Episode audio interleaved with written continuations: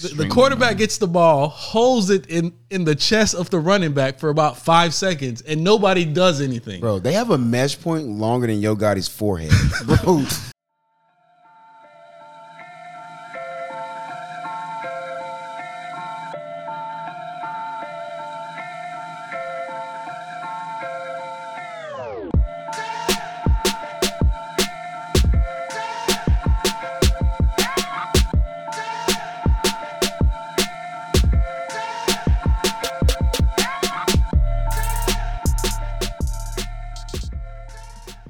Ladies and gentlemen, welcome to episode 88, the Patrick Kane episode of the Somebody Said podcast. wrong. it's the Andrei Vasilevskiy, the big cat. I feel like this is gonna be a good numbers game. It should. 88's a good number.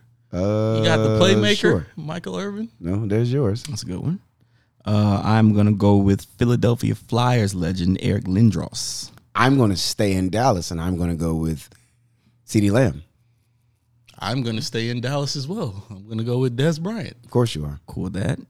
Uh, Chiefs great Tony Gonzalez. I will stay pass catcher Torry Holt. I'll stay tight end, uh, John Mackey. All right. All right. I will stay Colts Marvin Harrison. I will. Bodies. I will stay wide receiver Ike Hilliard. I will raise you a wide receiver, Torry Holt. I already said Torry Holt. Uh, Demaryius Thomas, rest in peace. Demaryius. One time for Demaryius. One time. No shout out to Georgia Tech. Uh, I will go Jets wide receiver, old school Al Toon. Sure. Yeah, sure. Well, no, you know Al Toon? Doesn't No. Current Dolphins tight end Dawson Knox. Okay. Um, Florida State Seminole, uh, Kentron Portier. Portier. Nice one. Uh, Green Bay Packers tight end Jermichael Finley. I will stay tight end Philadelphia Eagles Dallas Goedert. I will stay Florida State. He's super trash. Ryan Fitzpatrick. Our kicker, Fitzgerald. Fitzgerald. Fitzgerald. Doesn't matter. You can get his name Yeah, wrong. 'cause it whatever, yeah. Save save that. Save him. save that. There's a lot of there's a lot of juice behind that. Save it. Uh, give me another Cowboy 88, Drew Pearson. Yep. Isn't that the original 88? I believe he was. He was the first one. Like first real good one. Okay. Um, snap. I had another NFL '88. I'll switch over to hockey. I'll go with uh, Brian Burns. Bastard. Brent Burns. Brent Burns. My bad. Brent. Brent. I don't Brent. say. Ain't that the DN for? Fair enough. He's he's not Nah, not that he's guy. not 88. He's not that guy. You're not that guy, pal. Um,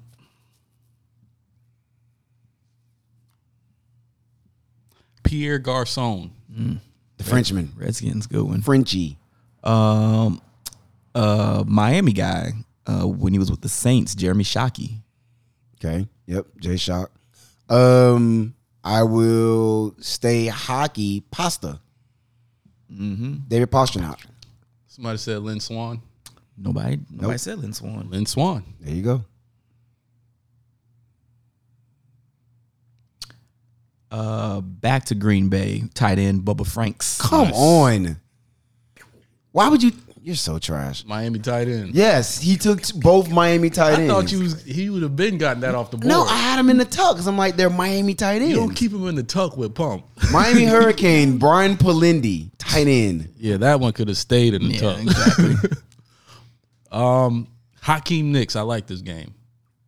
nice one. Okay, Uh, go ahead and dip into the Chicago Bears bag. Here we go. they've been around for 300 years. He's, tight he's gonna go on a run. Desmond Clark. Whatever.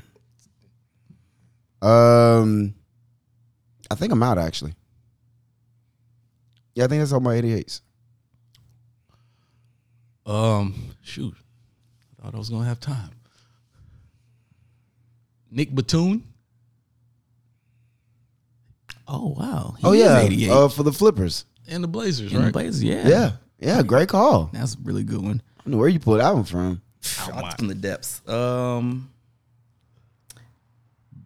Broncos tight end Keith Jackson. You don't sound sure. I'm gonna look it up. Please do. Yeah, Keith, give me Keith Jackson. In the meantime, I'll go NASCAR. Dale Earnhardt. Fast car. Boom, boom, boom, Call me NASCAR. Uh, back to the Bears. Glenn Kozlowski. Sure, bro. Keith Jackson, yes, that's a yes. Anybody said TJ Hockenson? Nope. Nope. Went off this weekend. Yeah, shout out to Hop. The uh, tight end U number two. Iowa. Yeah. Fair enough. Uh, Miami tight end. Um, God, what's his first name? Uh, Gesicki. Gesicki. Mike Mike. Mike Gesicki. Yeah, Penn 88. State. Randy Moss didn't wear 88 at Marshall. did he? He did wear 88 at Marshall. Randy Moss. Surprised that one slipped this far. That's a good I was thinking about it. I wasn't sure. Uh, back into the Bears bag. Riley Ridley. Garbage. Sure. Yeah, sure. Garbage. I'm gonna go NASCAR again. My dad had me watch a bunch of NASCAR growing up. Uh, Matt. Dale Jarrett. That's a good one. Um, Dale is just one of those names. shout out to Jeff Jarrett, WWF. Used to hit people over the head with the guitar. Okay. No, good one. Um, Sure. back to the Bears bag. There it is. Tight end Dion Sims. It's like you and your Miami stuff though. Nah, this is worse. It's it's totally not. but It's so fine. much worse. It's Yeah. not. It's trash.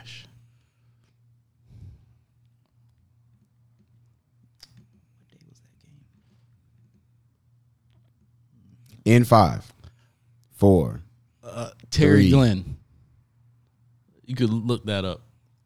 Patriots, right? I felt like he had 88 at some point, maybe. Terry. Glenn. I'm looking it up. Patriots. All right. Um, back to the Bears. And yes, Terry Glenn is correct. Marcus Robinson, wide receiver.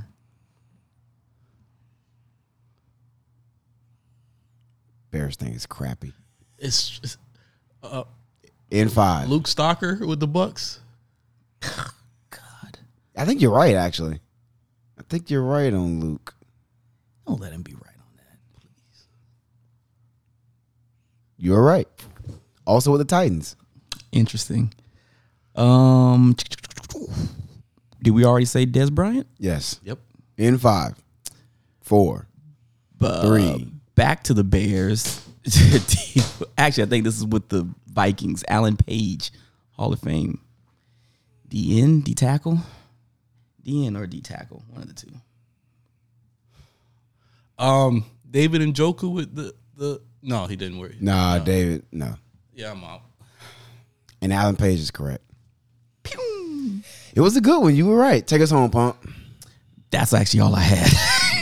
that was it for me. You just needed one more, bro.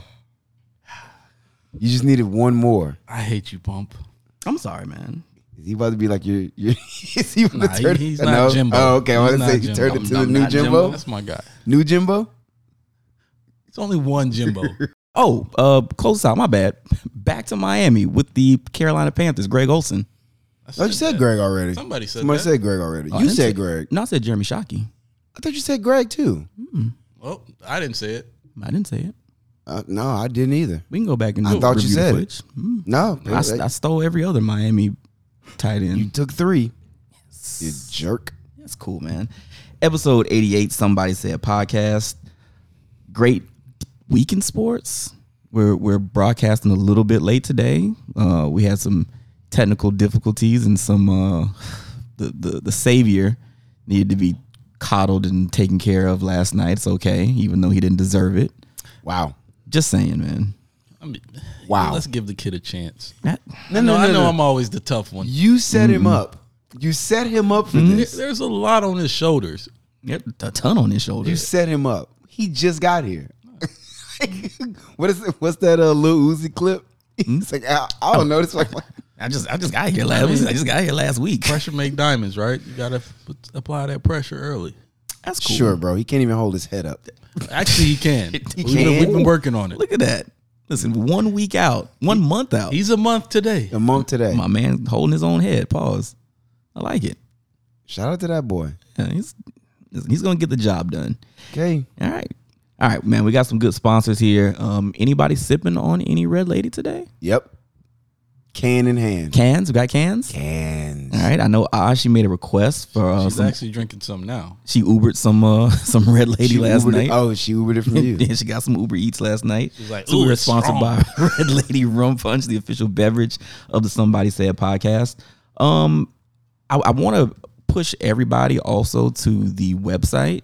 Uh, what is the website on? S- SSPsports.com.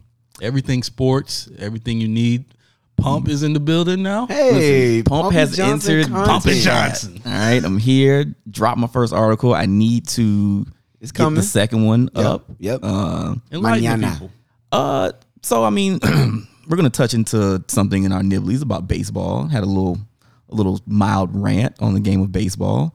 Um, also thought it'd be cool to kind of touch on some names that we always kind of joke about. Um, so one of the pickums that got xed out was the Oklahoma Sooners game. Did not make the cut. Did not make the cut. However, we always ask, like, what what the hell is a Sooner?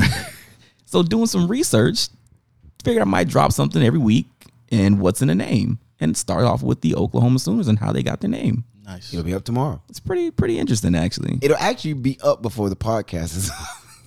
I'm cool with that. Go check it out. Yeah, go check that out. All right, man. So we said we are going to nibble. We only got some light nibblies. Uh, one might take us off into a small tangent, and one might uh, piss a lot of people off because it's been pissing people off apparently. So yes. let's nibble a little bit.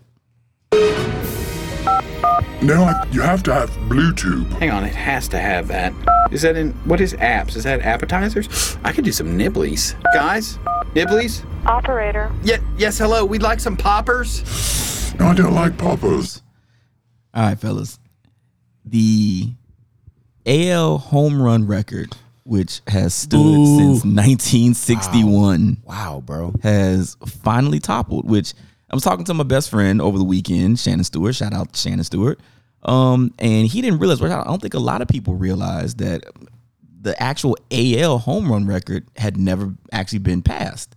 So you know, Big Mac he had 70, Sammy had 66, Bonds had 73 everybody in the A in the NL. So the actual AL record was still Roger Maris in 61, which I thought was kind of interesting. Again, nobody thought about that, whatever, whatever. Aaron Judge cracked his 62nd home run today against the Texas Rangers, so he has now set the new AL record. Um, clearly, the AL MVP. We were talking about that probably around All Star break. Um, but finally, you guys can enjoy your college football, your whatever other sport, and not have to be interrupted by Aaron Judge coming to bat. Thank you. Appreciate that. Was it really that bad? Yes. Shout out to greatness, but not in the midst of a Saturday when we're trying to watch college football. It felt very racy, racism. it's a bunch of black people watching college football. Wait, Income, income baseball. you realize the majority of college football fans are not black. and a lot of black people aren't baseball fans. So Well, that's also fair. and here you go with your baseball. You mm-hmm. cut my sound out, so I got to hear Aaron Judge strike out in the middle of Florida State and Wake Forest. Yeah, I just don't want it forced on me. Like if I mm-hmm. want to watch it, I watch it. Let it. me change the mm-hmm. channel. Everything else that I want to watch, I find a way to watch it. All right. So so so let me, let me ask you guys another question. We, we kind of talked about this a little bit. If in the middle of some game you're watching, you know, Bucks Chiefs and something compelling is going on on the next station and they actually say, "Oh man, the the Broncos are coming back from the largest deficit ever." And they kind of split screen over that. Are you guys mad at that? Yes. Yes. Again, Give if me I the option to t- correct, the if. I want to watch it, I'll watch it. I don't miss anything on TV that I actually want to see. Have you guys actually ever complained about this before? Because this happens a lot in sports. Does it? period. Yes, split screens where they A just go into another. You've never been in any season, football, baseball, basketball, where they clip over or skip over to another broadcast. Sometimes they actually take off your broadcast and give you a brand new broadcast. It's a rarity. Like I mean, real But red. And it's usually the same sport But though. you've seen split screens before. Have you I ever been to this the- mad? Or are you mad because it's baseball and you guys just don't like baseball? But they've always given you the option. Hey, you might want to switch over to ESPN News because we're changing the channel now. Yeah. it's not okay. You're watching this. I don't care what you're doing. Watch Aaron Judge. yeah, I just, I just didn't like that. And then the fact that he kept striking out or getting walked. Like so, you forced this thing on me for nothing. I mean, that's sports. It- He's No. not always going to hit a home run. Now, if I want to see it, I'll watch it. I mean, it's aside from that, it's really amazing in this era where he's not. He's obviously not taking steroids. He's a, a large human being. Yes. six seven. So he in that ballpark. Was it at home? Yeah, Uh, no, it was in Texas. oh, was hit it in Texas? But even in the Yankees ballpark, it's super easy to hit home runs, especially with the power he has. So you would think a guy would eventually come around and hit 62. So it's it's an amazing stat. Aside from it being forced on me, I applaud it, and I'll go back and watch it as many times as I want without Yeah. being forced to. I would probably appreciate it more if they weren't for forcing it on me. Right. now, I'm I'm almost kind of just glad it's over. All right, Well, well, now I can I can watch what I want to watch uninterrupted. well, now you guys don't have to worry about Aaron Judge and him hitting home runs anymore. So you're welcome. You're all welcome, Thank you. jerks. Whatever, man. Either way, go read that piece on baseball because, yeah. It was good 'Cause I wrote it. so actually, somebody responded to it. Oh, Somebody did they? texted me back. Oh, nice. He's a Nice. really big baseball guy. He actually wanted a little more. Okay. Like he, I think he was looking for like you to give some solutions. You kind of like left. No. You were like, no, I'm not gonna fix it for him. No, I'm not. They Gonna, They just need to know they need to fix it. they need to fix it. They need to fix it big time. I'm not again. It's like I told you. I'm not going to offer suggestions that I know are good just to know they're not going to happen. No, fair Baseball enough. knows what they're doing, You or still- they you- should know what they're doing. You still got to offer it for the readers that want a- that want to know. There was a reader who wanted more. no, this is one of those. Um, remember those "What Would You Do" books? You, you- and you got to pick which way to go. Turn to page 64. I used to cheat. Let me get right into it. No, I would I would hold my finger at the page. So if something happened and I ain't like, I just go back. no, fill in the fill in the blank. I'm, I'm tired of trying to fix. I love baseball. those. I love those books. Anywho, That's cool. You're here for the people. I, I am here for the people, but you know, do your own research, do your own work. Sometimes cheating Wow. off of mine, just putting your name on the paper and getting an A. wow. Don't like it. All right, man. Last nibbly of the day. a NBL team defeated the Phoenix Suns, Yes, 134 to 124. The was it Adelaide? I think that's how you say Adelaide 36. it. Thirty-six. Not the 76ers. No, no, no. That's what honestly made it even better. Like before I actually saw the score of the game, I saw I think it was um what's the the one dude that does uh on Instagram uh, famous Loso or famous Yeah. some- Oh, yeah. He's Los, like, yeah. man, y'all got beat by the 36. I thought he was joking No. and just calling like a half version. I'm like, oh no, they're really the 36ers. It's fantastic. Um, some random guy named Craig Randall dropped 35 on them boys Yes, he Shout out to did. Craig. and it got into a point that uh Breeze, you mentioned Speedy, who was on the show. Shout out to Speedy, hometown hero. Yeah. Um, mentioned about the NBA and the players in the NBA that the best talent possibly is not actually in the league. Mm-hmm. So give me a little bit more on that. I know somebody you said you spoke to somebody and they kind of touched on the same thing. Yes, when we had Speedy on the show, he he spoke about. It. He talked about a guy who was on his team who just did not have a high basketball IQ. And this was over. This is an overseas team. He's playing pro ball overseas. There's a guy on his team. He does. He has it really like really really bad.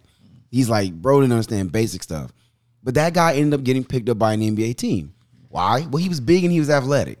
So it, it wasn't like they didn't even care the fact that he didn't understand the game. He didn't understand situational ball. You're just big and athletic.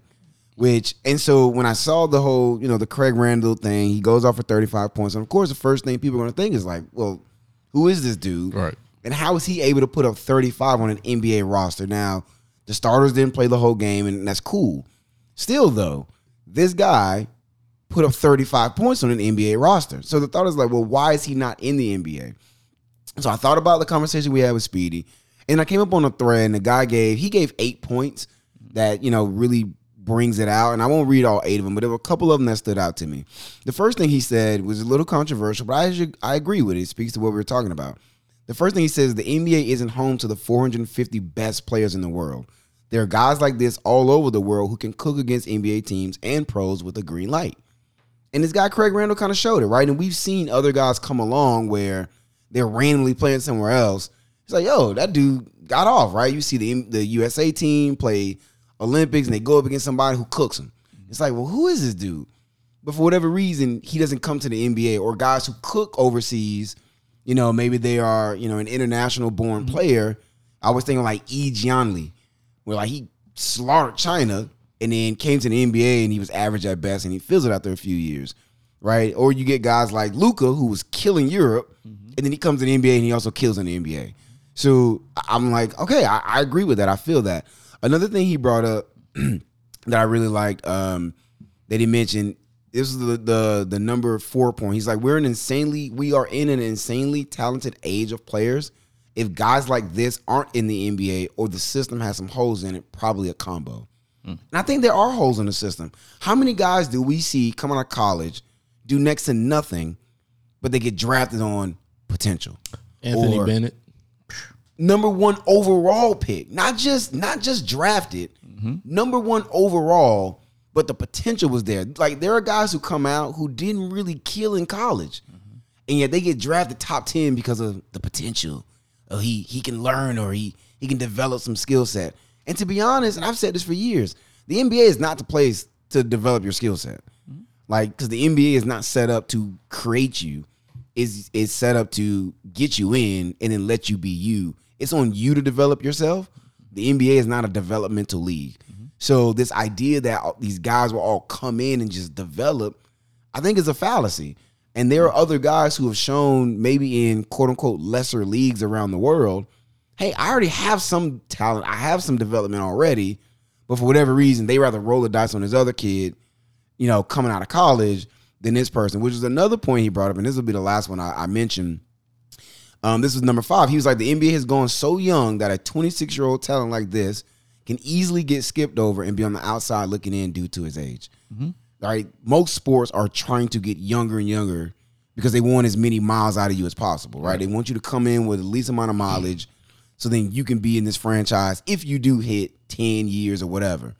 So now the guy like this, who's 26, is like, well, do I go after him or do I have to go after this college kid who maybe has a higher ceiling but isn't as good as him right now?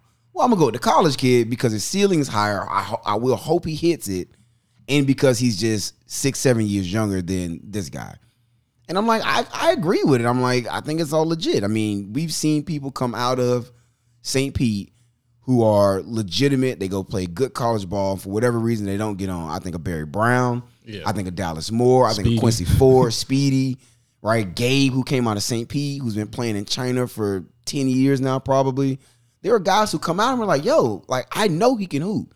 Dallas set a record at the University of North Florida. He played people you know, large programs and gave them buckets. And yet for some reason he can't get on with the NBA team. He's a great spot up shooter, if nothing else. Yeah, look at the NBA though. What like what is the NBA built off of? And that's star power. So it's a hit or miss league, and owners I think are just swinging for the fences. Even the the kid that's coming out this Victor year, Victor Wembanyama. he's seven two, could handle, and he might be the next KD or something to that nature. Everybody's trying to find another Giannis, whether or not they're actually really good at basketball. I'm going to take the analytics and the, the measurables and mold them into a player. And a lot of teams miss on really good players and they fall into the overseas ball because I got to find the next superstars because that's what the NBA is built on. Like, look at Giannis. Did we all know Giannis was going to be the Giannis that wins a, a MVP, two MVPs, and a championship? No, but they took a chance on the potential of, of him and they maybe missed out on a lot of great players that you know but it's the chance that they take on superstars that But I guess my issue is, especially when you get like late in the draft, or these guys who end up just getting recycled, like role play, like bench player, but bench player, and they just bounce from team to team, two way contracts, and it's like, all right, y'all keep rolling the dice on this guy. He's clearly shown you who he is. Right. Why not take that two way spot or take that that 12th roster spot and go get a guy like Craig Randall, who's shown like he's an elite scorer. So if nothing else, right? Because they'll also say, well, that's all he can do. He can only score, right? He, he can't play D. He's a, a defensive liability. Or okay, fine. Don't make him your star. Make him a role player. Maybe he's a microwave type guy. You bring him off the bench when you need some quick buckets. Offense is kind of lagging. He can come in, give you a quick, you know, he hit nine threes. Mm-hmm. Like you can't tell me he can't do that on a random Tuesday night against the Kings. I'm not buying that. I was pushing against this at first when you said it, and as I'm I'm sitting here and I'm thinking more and more about it, I, it's not really a, a, a far fetched thing. It's kind of like, well, yeah, of course. Like to me, like the NFL is the only professional league that doesn't have either some kind of competition or, or a- an alternate com, uh, professional league somewhere or some kind of minor league. Right? NHL is huge in in Russia, in Europe, right? Canada. Canada is huge, right? So there's other professional leagues and Olympics around the world, right? Baseball, obviously, it's huge in Japan. It's huge in Korea. Latin uh, speaking countries, right? It's it's huge. Um, same thing with basketball, right? People always talk about like Vlade Divac and Arvydas Sabonis. We didn't get to see them in their prime. They were professionals over in Europe somewhere. Yeah. Toni Kukoc didn't even feel like coming to Europe. He was the man over there. Came over here first year, he went or second, third year, he went six man of the year. So- Manu. Manu. So again, to your point, there's a whole bunch of guys because there's other professional leagues around the world. Yeah. So the fact that these guys aren't there, and I'm looking at Craig Randall and his stats and everything, he's a six four guy. Now I'm thinking to myself, yeah, he can definitely hoop, he can score. Can he be a guy that in today's era of basketball just spot up in the corner and be James Jones? Maybe. Probably because he's six four. Now to me, I think about elite scorers in the NBA, and they're typically six six and above Yeah, usually. he's a small he's a smaller guy, right? And there's not too many small guys out there that are just hooping like that. But even then, But he's like, not isn't- six foot. He's not. No, he's not foot, six yeah. foot. He's not AI. But also, he's not isn't the nothing like league that. going smaller? Right, like the traditional big man is dying off, and they want positionless basketball, and like Right, but- small balls a thing. Yeah, but centers are still now and small ball is still six eight, six nine, six ten. I mean, yeah, but you're getting guys playing the three who are six five. Th- there- well, there has to be something again. There has to be something there that no team feels like you know what he can contribute on an NBA team for eighty two games, whatever that is. I don't know what that is. I'm not I in those just- circles. I find it hard to believe. I find it hard gotta, to believe. I gotta believe it's the measurables though, because look at uh Paolo. He's coming up the court with the rock.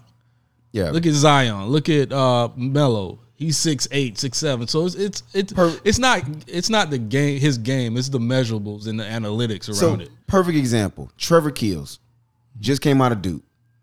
You can choose between this dude, Craig Randall, who has who you know at a professional level can score the basketball. Trevor Keels is also six four. He's 18 years old, maybe 19. Went to Duke. He was up and down. At one point, couldn't even keep a starting spot. If you're choosing, let's say you're in a rebuilding mode, right? You know you're not winning now. You're in a rebuild. You you stocked up on draft picks. You're the Thunder. You telling me you would rather have this guy than a Trevor Keels? Yeah, I'm choosing the proven commodity. And that's all I'm po- saying. It's, it's politics too. Oh, plenty of it. Speedy talked about that too. Yes. Mm-hmm. He's talked about plenty of that. I mean, and, and like the thread I thought was really good. And I, I'll send it to you guys later. But he talked about that. He's like, you know, a scout may come see you play, and maybe you have an off night, and then now they've just written you off. So now you that was may have been your quote unquote one shot. But a guy like Trevor Keels, because he's a five star, you know, recruit, he goes to Duke, and you know he's athletic, but he's only six four. He hasn't shown he's actually good at any single thing. Well, they're gonna take him because he's coming out of Duke. Harry Giles. I mean, like, come on, like he was he, he was drafted. Yeah. After doing zero, he did nothing. He got drafted off his high school highlight Like, uh, tape. and, and there are guys in Europe, there are guys in you know China and all over the world playing in other professional leagues who, for whatever reason, can't get a shot because NBA NBA GMs are the smartest, quote unquote, smartest people in the room. I, I think that's the bigger issue. Everybody's trying to outsmart everybody else. right. And honestly, bro, just take the proven commodity. Like you said, bro, a bird in hand is better than two in the bush, and I will always believe that. Yeah. maybe one I day mean, we'll, we're, we're kind of going yeah. right. I mean, maybe kinda- maybe one day we'll get one of those GMs that bucks the trend and becomes a what's the what's the money ball guy that you know he just went straight analytics and he's just you guys never seen money but it's a baseball reference. Never mind. It's a good movie. and moving on. That's Nibblies for the day, man. Uh, we got some college sports. We got some pick'ems. We got some great games. We need to talk Miami. We got to talk Florida State. We got some things to talk about. Let's get on it. yeah, where we going? Uh, Calais Hill. Go Bulldogs. Yale Bulldogs. Wow. Not so fast, midget. Not so fast. Not tonight, sweetheart. Not tonight. I ain't gonna do it. You're not gonna do it. He said it. It's just the, qu- it's just a quote. See now, now it's now it's, awkward. it's, it's dead. now it's awkward. All right, fine. Uh, Breeze, you got some pickums over there, man. We got pickums. All right, Wait, what's the score? I We, I, I don't lose track on purpose now. no no no. I have them all. I, I, I always have them. I always keep them. Um, I just don't have them updated yet. But I got all the picks. Suspect. Week cinco, whatever. Week numero cinco. Number seven, Kentucky at number fourteen, Ole Miss. Yeah. Ole Miss was able to get a twenty-two to nineteen victory. Yes, that is indeed twenty-two to nineteen. They scored five points in the second quarter. Very, very fun stuff. Off a Kentucky flub play. By the way, Kentucky's quarterback is just blowing it. Garbage. I'm not gonna say he's garbage. You tried to Garbage. cap for him though, beginning of the season. Oh, I mean, I thought Will Levis was gonna be straight. He's, Garbage. He's college Kirk Cousins. He is college Kirk and Cousins. he will get drafted. He will be drafted. You can bet your Oh, bottom yeah. dollar. Yes, he's gonna be drafted, and he's gonna be the new version. He's gonna be rookie Kirk Cousins. Yes, his ceiling is Kirk Cousins. Mm-hmm. They should have won that game though. Absolutely. The fact neither team can throw the ball. Okay, real sidebar. It, real quick sidebar. Mm-hmm. Is it only surprising to me that Lane Kiffin has an offense that can't throw the ball well? Nobody else seems to be noticing that. Ole Miss cannot throw the ball well. Lane Kiffin is is best known for revolutionizing Alabama's offense into a spread, mm-hmm. where now they're throwing the ball all over the field. And this guy has an offense that's his.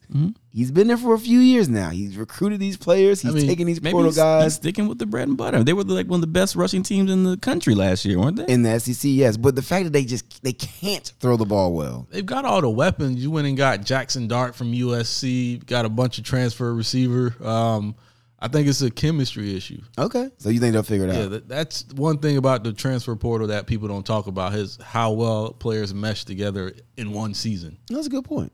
That touche. All right. So as far as final score, I said yeah, Ole Miss won twenty two to nineteen. As far as the picks went, uh, I said that Kentucky's a football school. I was wrong. Pump said running back behind center, QB flanked left. Explain. Please, Wildcat. fair enough. Nice.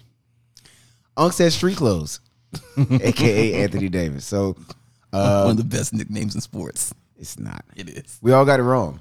So there's that. Oh, we have we, We gotta get we gotta get that prices right we music. have in a there. sad trombone. I like Dars better. I forget that we have that. Game number two, number 18, Oklahoma State at number 16, Baylor. Uh, this game was really the final score was only 11 point difference. Oklahoma State won 36 to 25. It felt like Oklahoma State was always in control. Uh, it felt like they were always ahead, and Baylor was trying to play catch up, which Baylor as a team really is not built to play catch up. Um, they had a 22 point third quarter, but other than that, they could only muster a field goal in the first quarter. As far as the picks went, I said that Boone Pickens just sounds racist. like, like listen to that name. Like, say that if you're listening to this podcast, say the name to yourself. Boone Pickens. It just it sounds racist. Definitely. He's filthy rich though. There's, there's a lot of racism in these picks. Okay. Pump said Pistol Pete, not Maravich. Yep. And Unc said all they have is a good restaurant per pump. It's um, pretty good though.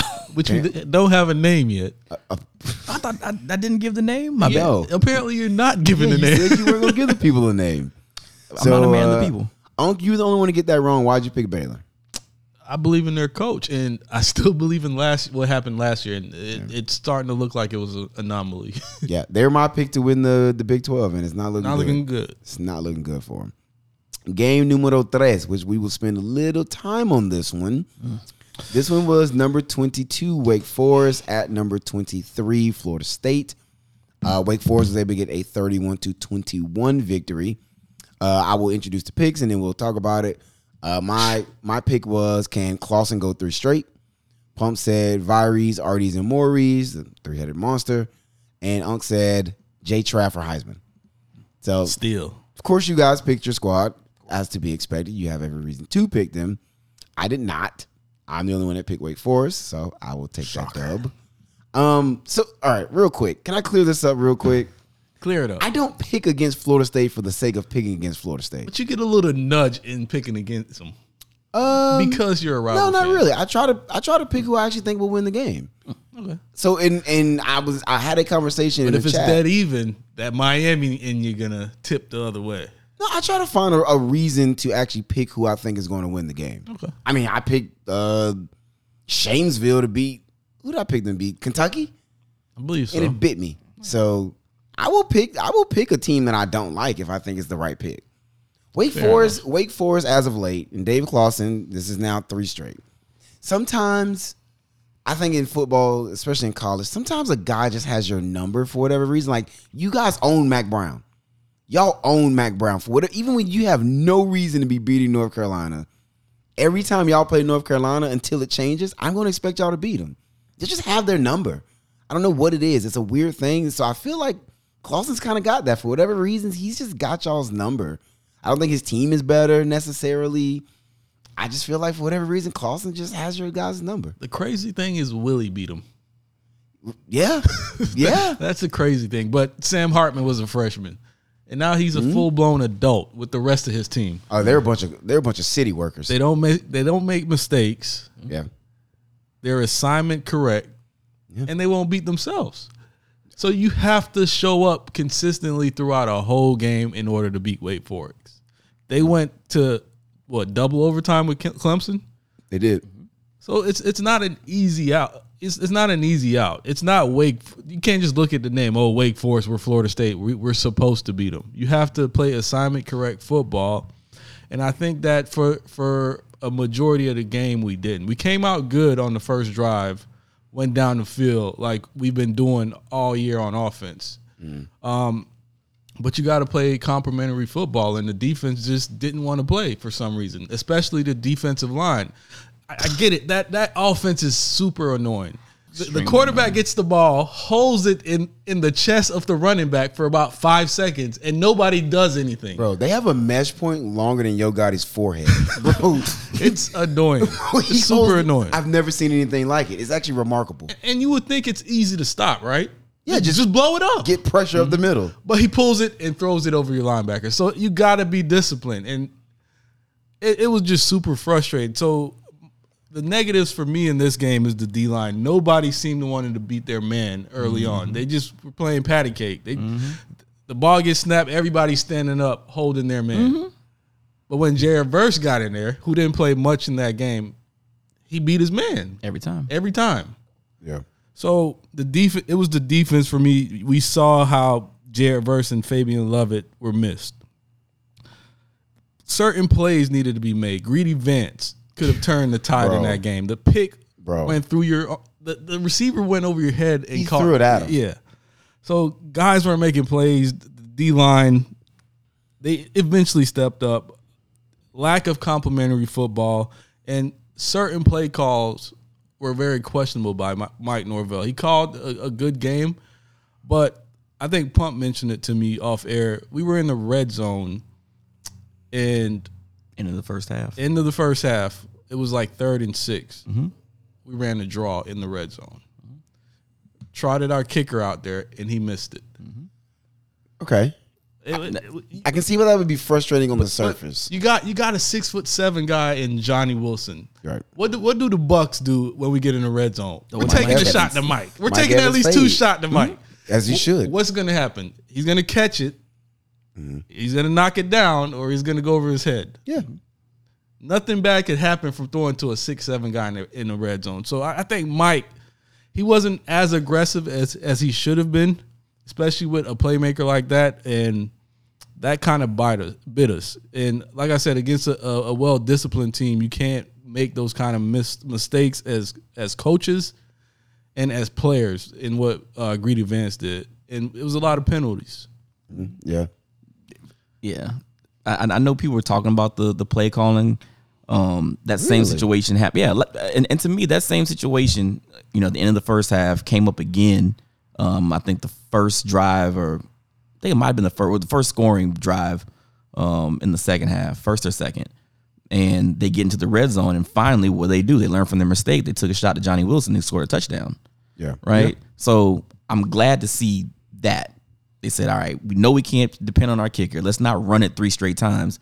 Let's just get one shot with our six seven guy going up against a six one guy. The man has like a seven foot five wingspan. Throw him the ball. You're ball. not going to stop it. Throw him the ball. Bro, he's right? huge. So cool, we got that, and now all of a sudden we can't depend on our kicking game. So it, it takes away a lot. You have to almost go for everything, and they end up getting down so far. And Unc, I think I, I was talking to you. I was talking to uh, Jarrell after that game too, and he mentioned the, the first thing he mentioned was play calling. I'm like, I don't. He could have called the perfect game ever. Wake Forest was 10 of 18 on third down and three for three on fourth down. You're not Get going to win off the field. Yeah. right? They would they would get a good stop on first down, get a great stop on second down to be third and fourteen. They pick it up like it was nothing. Uh, yeah. They couldn't get off the field. So at that point, you can call the greatest plays you want to on offense. When are you gonna get the ball? Yeah. Right. So that was my biggest thing for the game. Um, but again, the way that I saw them come back, and I've said it a bunch of times to you guys about this Florida State team getting down twenty eight to seven two years ago, quit. We're, It's we're getting we're getting beat forty two to ten. It's over. So the fact that they came back and were a score one possession away from at least tying the game, right? I take that as hate using moral victories, but seeing the growth of a team, I'll take that as growth for my team. Right. And if if before this game someone would tell me Sam Hartman throws for 230 yards, I'm taking it. Those commentators gave that man's life story. God, it's so the story was Yeah, about that did. that They running milked it. game. And that's where I was going to go. ahead. That was the surprising thing to me, the difference in the the run game because, you know, one, I think Mike Norvell, for good reason, leads with the run game. You have Right. three three good backs, mm-hmm. right? And then you have a quarterback who's lethal running the ball. Mm-hmm. So he leads with the run game. So I'm like, all right, Florida State's going to get theirs on the ground more times than not. And then conversely, if I'm looking at Wake Forest, all right, they're going to spread you out. Okay, cool.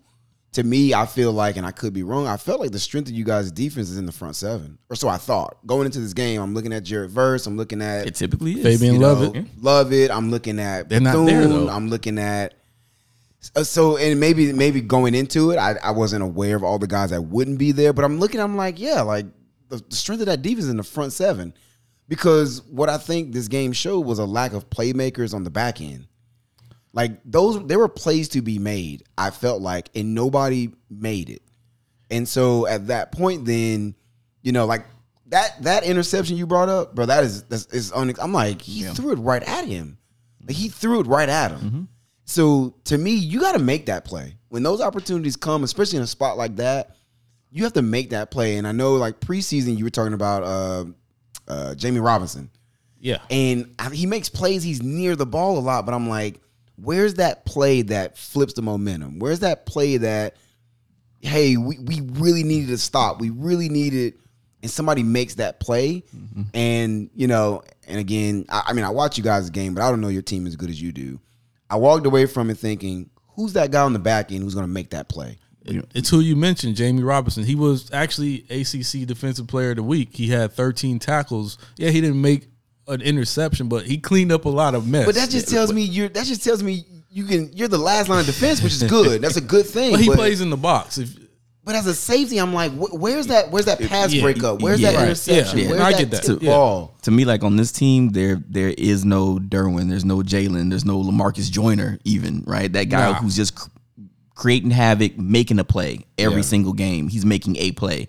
There's nobody to me right now on that defensive backfield. Like I say it to you and Herm all the time. Yeah. These DBs are suspect. They're start, start the they're a liability at this point. I want to sound like an old man on this, and this is just this is just in general. Every incomplete play, your DBs are flexing and beating their chest. That got on my nerves. And I, That's, and I- that's DBs. Period. Though we always talk about so, that. but like your running backs, like your running backs are good. Your running backs just handle business.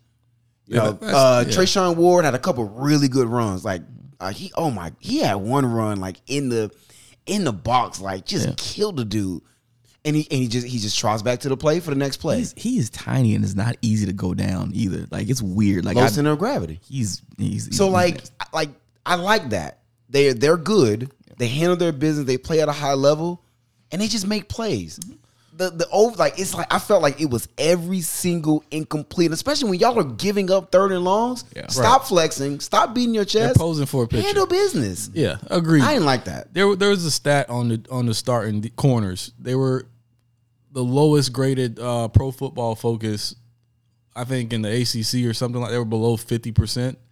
So Interesting. that's got to change. Um, But like Pump said, the thing about this team, we would- we would have been, it would have been over with in the first quarter. We were down twenty eight to seven. It's a rout at that point on previous teams, but to come back and fight and only lose by ten, and we don't we don't take moral victories, you know. But that's that's something to build on. You talk about the climb, and this is what the climb is about. But you look at the schedule; it doesn't get any easier next week. You gotta We got to go into North Carolina State and try to handle- night. at night, which we don't do well. Is anybody- There's a history with North Carolina State. We're, Oh, we're not that good on the road against them, so that should. Then we got Clemson on, on the heels of that. Clemson. So we'll see what this team is made of moving forward. Yeah, fair enough. The best thing about college football is you can change the whole narrative in a week. True indeed. Seven days later, you can change the whole narrative. All right, number four in the pick'em. Number seventeen, Texas A and M. Jimbo, you trash. number seventeen, Texas A and M at Mississippi State. Mississippi State got a forty-two to twenty-four victory. The picks went as such. I said that Jimbo be cheating. He wasn't cheating Saturday. He tried. Uh, Pump, you went with Racism State University. Yeah. But Mississippi and Texas both have long histories of Yeah. racism. Which I one? figured you was going to Mississippi State though. I mean, spell racism. M I S S I S S I P P Fair I. enough. And Unc said Dak Prescott. So I'm the only one that chose Texas A&M. I did Foolish. The reason, the, the reason why I picked him, I forgot that Ainias Smith was hurt. So Ainias Smith, Didn't matter. well, he was hurt. He didn't play. You know what I'm saying? It wouldn't matter. Jimbo's like- reeling right now. But the last the last two weeks when when Texas A&M needed a play, they mm-hmm. needed something to happen. He's They that got the ball to Ainias Smith and he made plays. you know what I call that? That's the Dalvin Cook moment. Yes. No, no, literally, that's exactly what it was. Jimbo, after they lost to Appalachian State, the game plan for Jimbo has been get the ball to a Ainias Smith, get the ball to Devon Achane, and just and hope that they can just carry this offense. Like there's no scheming. No, this is a serious. How though? Like the way at the rate that Jimbo has been recruiting, how are you just relying on two players to to win you games? That's an honest question, and I'm not trying to be a hater. No, no. but seriously, right, how look. are you still relying on two playmakers? I said it. I said it to y'all. I said it in my other, you know, group chat that I'm in that talks a lot of ball. I'm out on I'm out on Jimbo Fisher. I still think he's a top ten coach in the in the in the country. Um, and I think maybe I'm out on him as an offensive coordinator more than anything because as a recruiter he's still elite. He shows that obviously Texas A&M's money helps. Um, so he shows that he can recruit. You know, I don't think like it's like this culture issue. I think he can lead a program it's time for him to give up the offensive play calling because it's nothing's working. Mm-hmm. Nothing is consistently working. And if your game plan is get the ball to Ainias Smith, get the ball to Devon Achane because they're just elite talents, that's not a scheme. That's not a game plan. That's not a playbook. He's trying to recreate lightning in a bottle. Let go of the Florida State days. Like you have to adjust to what college football is nowadays. And His like you dated. said, his offense is dated. yeah, like you said, just step away and take a big look at the picture and get a young guy with with the ideas of what you want an offense to look look like, and let him implement some of his own things as well. He was asked that after the he was asked that after the Appalachian State game. He's like, he's like, well, yeah. He's like, you know, we evaluate everything. He's like, they were like, would you give up play calling? He's like, if I felt that it came to that. And honestly, this is probably going to be the year where he will he will have to make that decision because the the the rumblings have started. The murmurs about firing him have started, and if Texas A&M has the money we all think they do, they will swallow the last five years of that what ninety five million, hundred mm-hmm. million dollar contract. It's a lot of swallowing. That that fifty m's, they will take that and say whatever. Yeah. we'll pay it, bro. Just go away because there's no excuse. And this is year five, right? That's this is the other thing, right? If it was year two, you know, especially if it's year one, it's like okay, guys in. Five years. You've been here five seasons. This is number five. And you've recruited inside the top ten in all five consistently years. on, on the on the backs of your boosters paying big money. Sliced bread was right, I said it what a week ago. bro. Sliced bread was right, man. And Shout out to Bro Bible. Jimbo don't like sliced bread. bro, they just got another five star D lineman last week, David Hicks. Last week, supposed to go to Oklahoma. I don't know. Like uh, the rumors are, he told Oklahoma staff that morning, "I'm coming to Oklahoma." Gets on the stage and chooses Texas A&M. Jimbo made a call, dropped that bag on him. two two rumors are sliced bread. It wasn't sliced bread that said this. Two hours before commitment, there's a phone call, and all of a sudden now he's a Texas A&M Aggie. And again, the boosters are spending way too much money to get these kind of results. It's it's it's egregious. It's bad, man. And and Bama comes to town this week. I hope they get boat raced. Like I really hope Bryce Young. If Bryce Young is healthy, Saban's gonna try and get that man fired. Yeah, Nick Saban ain't forget. N- He doesn't forget anything. Yeah. If Bryce Young is healthy, Saban is going to try to run that score up and get that man fired. And not shake his hand after the game. He might not. Saban. Last game of the week. This is a good game. Number 10, NC State at number five, Clemson. Clemson was able to uh, hang on. You know, they they were able to extend their lead when the second half got going. Uh, they finished with a 30 to 20 victory.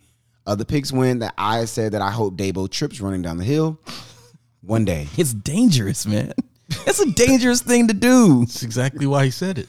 I'm going to get it one day. Pump said that Clemson is named after a slave. Owner. Wait, his name was Clemson?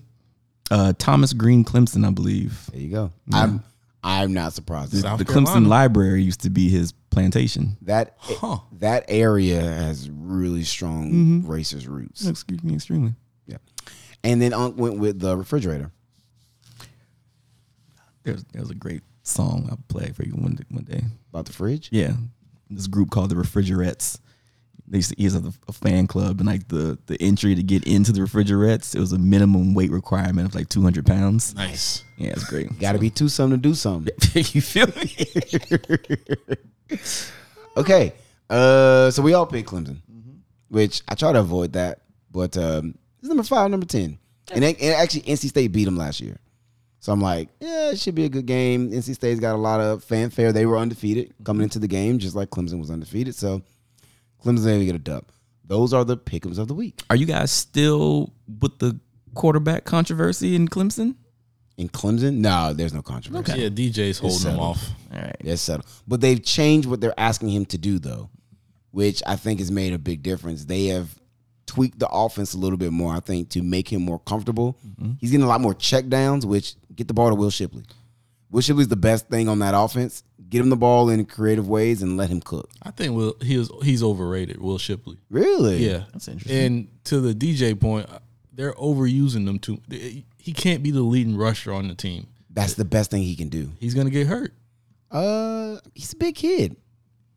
Okay. Um, I mean, it worked for it worked for Scram Newton. Generational talent. yeah, it's a different. I'm just saying, like in terms of durability, though. I don't think I don't think he's Cam Newton in terms of like he can be that guy. But I Yeah. think from a durability standpoint, it, I would think he would he could hold up to it better than most quarterbacks could. Okay, we'll see. Uh, there's only one other game that was that I personally kind of wanted to ask you guys about and how y'all felt about it. Uh, Georgia and Missouri. I almost forgot about that. Georgia squeaked out a win, 26-22. Um, Two weeks in a row now. Yes, which again, I don't. Early in the season, they came out like they were just the most dominant thing ever, still on defense. Um, national championship hangover starting to set in. People, I mean, they got the bulls out on their back, obviously, right? Everybody's going to come in and give you your best shot when you're the defending champ. Um, do you think that this is going to be something that progresses, or do you think they just get their stride back? I think they're bored. Like, first of all, the hardest thing to do in college football is to get these kids ready to play every single week. They're not adults. They're not. It's not pro ball. This, this is college. They're still, they're still college kids. They're you know a lot of them 18, 19, 20 years old. Mm-hmm. Hardest thing to do. So you've got that as a, as an issue, and then you they're bored, and I'm gonna give some credence to Nick Saban and the rat poison. Right? Like you start listening to all the outside stuff. You like Georgia knows how good they are. Mm-hmm. That team knows they're just so much more talented than virtually every team they play. I think it's a little bit of boredom. You you come out, you play this quote unquote big game, number 11 Oregon, 49 to 3. Okay. Then you play Samford, 33 to 0, as it should be. Then it's like, all right, they're going to the first road test. They go to South Carolina, 48 to 7. It's like, dog, we're kind of just bored. Like they're almost like simulating games. Like you mean you have like a like a dynasty mode in college football. You're like, I don't, I, I could simulate that game and my team will still win. Mm-hmm. Right. They're almost simulating some games, and when you simulate, sometimes I, I love the the the last NCAA 14 where you could watch the score progress and then you could stop it if you mm-hmm. wanted to and actually play the game. They're almost like doing that and like simulating through the game. Like, oh, all right, tight game. We need to play it. Because sometimes you simulate and you'd almost get beat. I feel like they're just simulating games. Yeah, I mean, they're still, I think, the best team in the nation. But if I had to nitpick, I would say they have to figure something out at, at wide receiver. Because Yeah. if Brock Bowers is your best wide receiver, who which I'm not mad at, I, I think he's a Heisman candidate at tight end. But you got to have guys step up. Um, Stetson Bennett didn't throw for a touchdown. Ladd McConkey, McCon- McConkey McConkey. is the best wide receiver. No, he is. and he's not that guy. No, he's not. So Is related to the Giants McConkey, the old wide receiver. I would be I would be I would be surprised if there's another batch of McConkeys running out here like that. Go Ain't gonna put it past- Yeah, I mean, somebody in that wide receiver room got to step up. The running backs aren't playing like Georgia running backs. I, who's the guy this year that that's standing out? Um It, nobody. Oh, well, really. it's uh not standing out, not really, but it's, it's Kenny McIntosh. I mean, it's running back by committee. yeah. I mean, they're still gonna sleepwalk through the season. They're gonna show up against Florida and and dominate that game because that's a game. That's Yeah. a that's a prime. Everybody's watching. I think they're.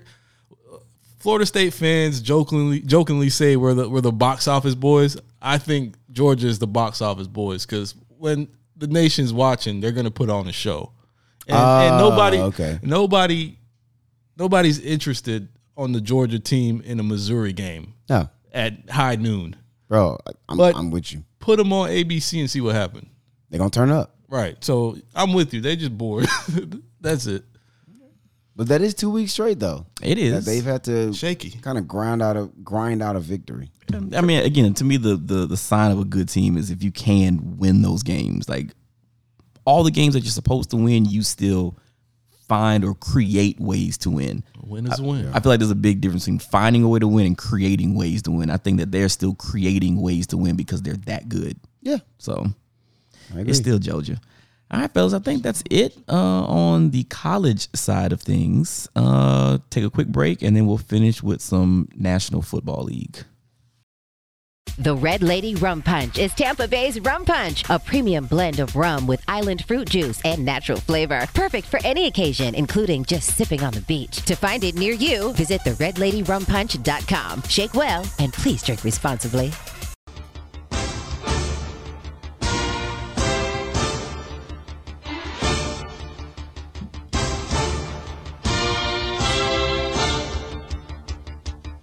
Bring it in.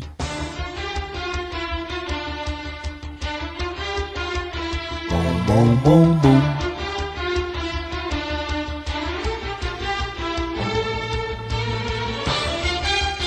That's actually better form than me. No, He's got the, he's got the chin on the shoulder. You gotta, get on the chin rest. it was real. It was real elegant. It wasn't gritty. That's how you play the violin. Nah. it's, it's an elegant instrument. Nah, I want that aggressive play. Pause. Week four, fellas. Uh, Moving along. Week four. It's going too fast. relax. You want it nice and slow? It's it's, it's Okay, here. It's okay. here for you. All Just, right. just just chill, chill. Okay. I mean, we'll I listen. ain't We'll, gonna say that. we'll get we'll get into we'll get into our boys a little bit later. A uh, couple of couple of games that are out there. Want to start off with the Eagles and the Jags. Well, can we can we start with Thursday night? I'm sorry. Oh, do you want to go with we- Thursday night? yeah, can Oh, you want to just tap into Tua and Yeah, stuff? can we just address this thing? Let's let's let's, do it. let's tackle that quick. All right. Maybe, um, maybe tackling it isn't the right isn't the right thing. Let's touch on it. Yeah, well, there you go. All right. So what was it last week or the week before? Um, Asha's gripe of the week. It was last Um, week. Okay. She mentioned uh, Tua and his head injury or quote unquote back injury. Uh, this week he gets clearly concussed uh, against the Bengals on Thursday night. One of the most ugly plays. Like I've I've seen guys get hit in boxing. I've seen you know you get hit in your arms, lock up. I've never seen a man's hands twist up Scary. like that. It was very scary. Yeah. And I mean, instantly get carted off. Um, like one of like one of the things, one of the moments that really got me was uh, Ryan Fitzpatrick, and I remember they were teammates. So like, well, I think it was at halftime, and him talking about like he actually kind of got a little emotional, like talking about like what he witnessed. Um, scary moment. Somebody, some heads were rolled. Uh, the what's the independent doctor That's a bad way to put that. was fired. It's a bad way to describe Cut that. that out. I'm sorry. No, no pun intended. Somebody was terminated uh, for their role. Scapegoat. Um, definitely scapegoat. I mean, you guys can go ahead and, and talk about it. You know, lay it out there how you feel. It's I mean, it's very disappointing. The the overall look of it. So Yeah, and I was looking through Twitter, and a lot of people were saying, "I don't even think I want my kid to play football." And why would you when you see this kind of thing that that you should have monitored, given the fact that it was a sh- such a short turnaround? They went from playing Sunday to playing Thursday night football Yeah. and it was completely mishandled by the NFL. And I think the NFL had to kind of step back and reevaluate the product that they're putting out. good luck with that. Yeah, I mean, you got a lot of people's li- lives after football at at your mercy right now. So you gotta you gotta take that serious. Whether or not we joke about the NFL not caring, it's important, and it's a quarterback driven driven league, and I would hope moving forward the NFL does something about these kind of things. I don't know what. Maybe you you create some sort of technology, better helmets. I, get away from turf field, maybe. I don't know, but that that was just a scary sight, and it was just completely mishandled from the Dolphins all the way up to the NFL. I'm gonna go out on a limb and I and the NFL can do better, Right. right? And if they've put together the protocols and all that stuff, and clearly a guy can still pass protocols, right? If he if he was indeed concussed last week before the Thursday game, clearly the protocols aren't checking all the boxes, or people are bypassing protocols, mm-hmm. right? Because they said that he went through all of it, the multi-day evaluation. So he goes through the evaluate the immediate neurological on-field evaluation in the tent. They take him into the back. He goes through those checks. He comes back into the game, finishes that game. Apparently, there are like as the like the next following days, there are other protocols that they continue to monitor him and you know whatever, and he still plays.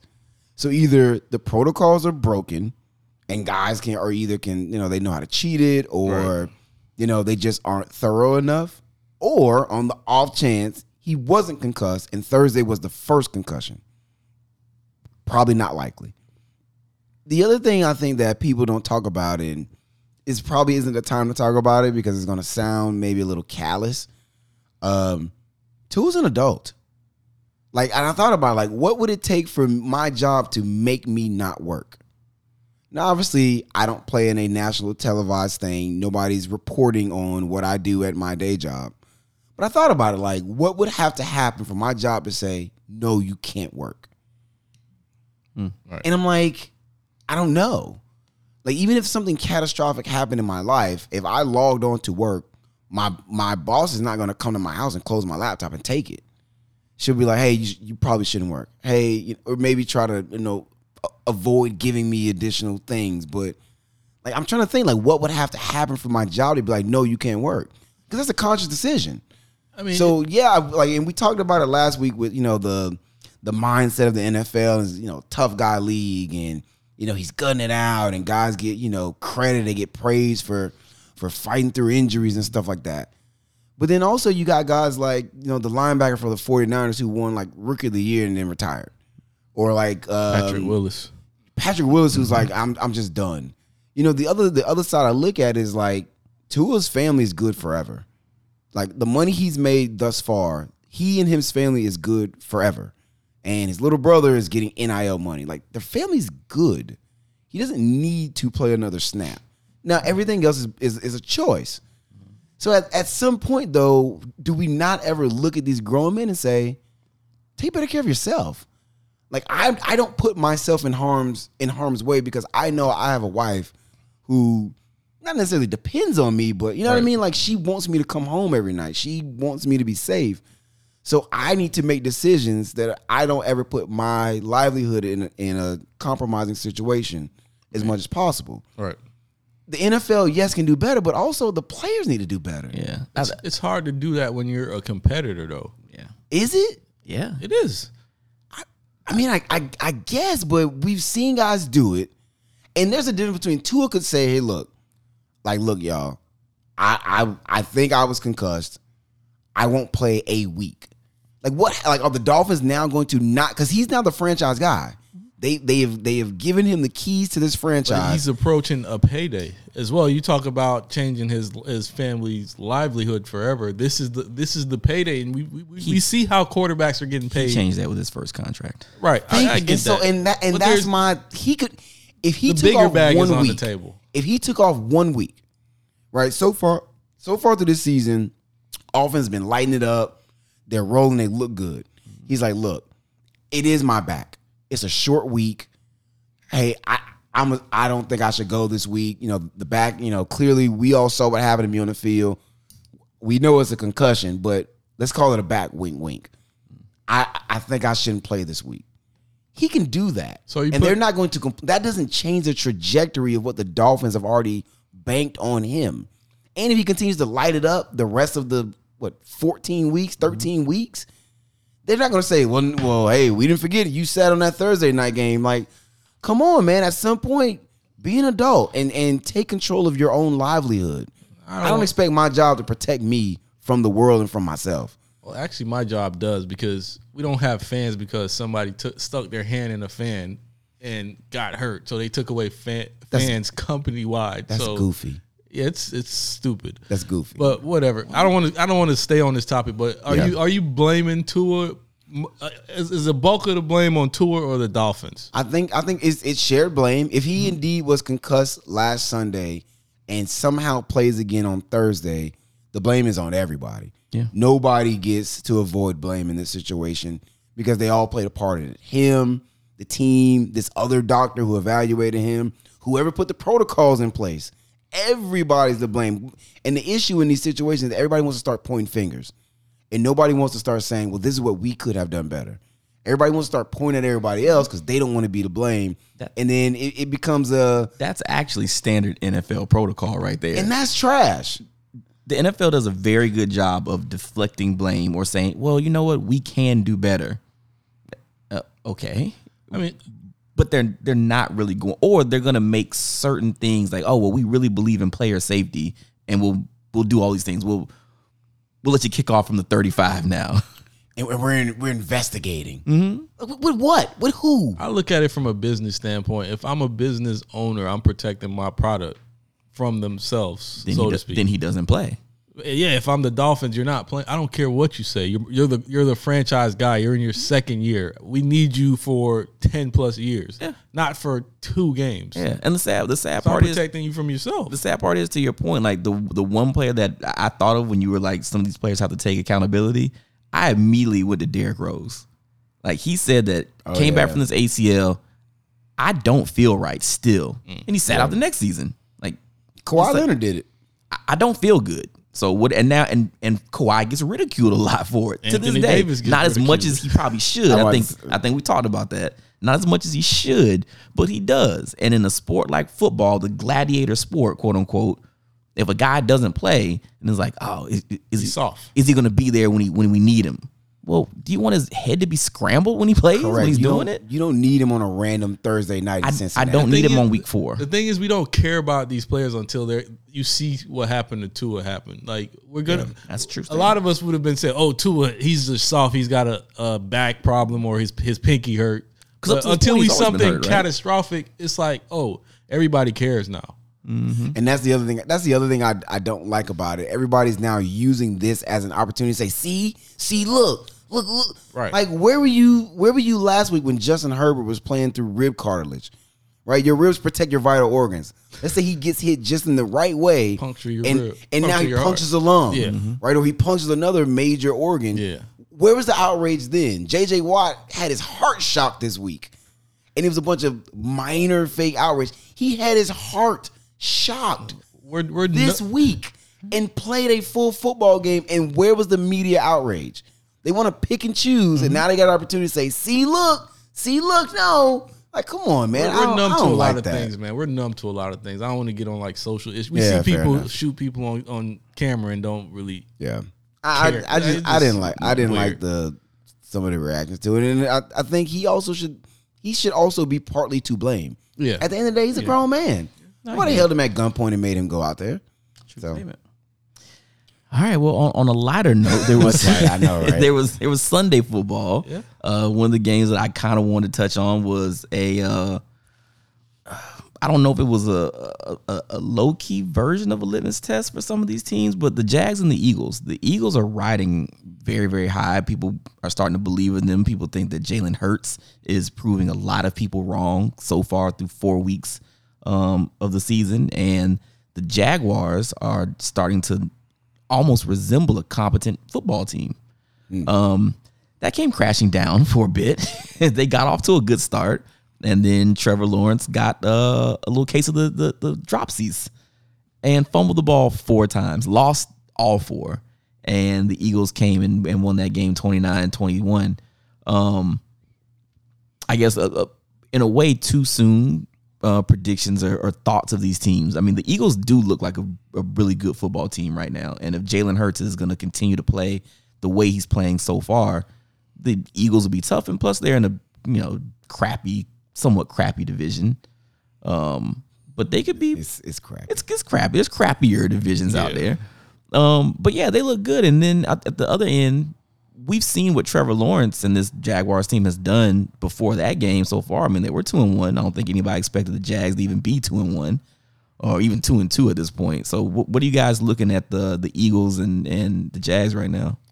So for me, looking at the Eagles, I, I will give you guys an answer now because I think it was kind of up in the air whether I think the Eagles are one of the top teams, and I think they are. Looking at their roster, there's not a lot of holes in it. If you they've got two legitimate receiver, a good tight end. Miles Sanders is a quality back, and Jalen Hurts. He's starting to gain ground in the NFL. He's starting to kind of the game's starting to slow down for him. He's starting to make the throws that you need him to make, and he's very dangerous with the football in his hand when it comes to running. But I'm looking at this defense though, and they went and got Chauncey Gardner. Mm. They got James Bradberry, who's a, who's a, a, a solid DB. They got uh, the, the kid from Georgia, Jordan Davis. The Kobe Dean hadn't played yet. He's gonna come back. And uh, what's what's the other corner? Um, I'm losing his number two. He, he's probably top. Oh, 10. Darius. Dar- yeah, Darius, Darius Slay. Slay. So it's it's a really good defense, and a lot of people don't talk about that defense. And you couple that you couple that defense with a high powered offense, that could be trouble, especially in that division where there's not a lot of competition. And on the opposite side of things, the Jags they only lost by eight points, and it was I keep saying it bad weather, and they Sunshine lost the ball four times, and they still lost by one possession, and they're two and two. Who who would have saw this coming? And there's not a lot of superstars on there on that team, so I, I'm not saying they're a playoff team, but they're a formidable formidable opponent this year. Yeah, I mean, I th- I think the Eagles are a good team. I I I don't think they will come out of the NFC. I don't. They're not my pick to win NFC. I think they are. I think they are good. I, I'm a Jalen Hurts fan. I actually always have been. I do. I do still think though, in terms of throwing the ball, he still has some ways to go. I think he's developing, but I still think he has a ways to go. Right? I look at that game and I'm like, five, four fumbles, and they only won by a possession. Yeah. Like that's kind of concerning, right? Because at that point, if they just don't give the ball away, they might win that game, right? Offensively, uh, you know, Trevor still threw two touchdowns, right? They had a defensive touchdown on a pick six. You know, they came out really, really hot, and then the turnovers just really just decimated all their momentum. So honestly, if they can just take care of the ball, they're probably going to win that game. Which says that the Eagles then have some deficiencies, right? Now, all teams do. All teams have some sort of deficiencies. I'm thinking about that team long term. Look at their schedule. The schedule's weak.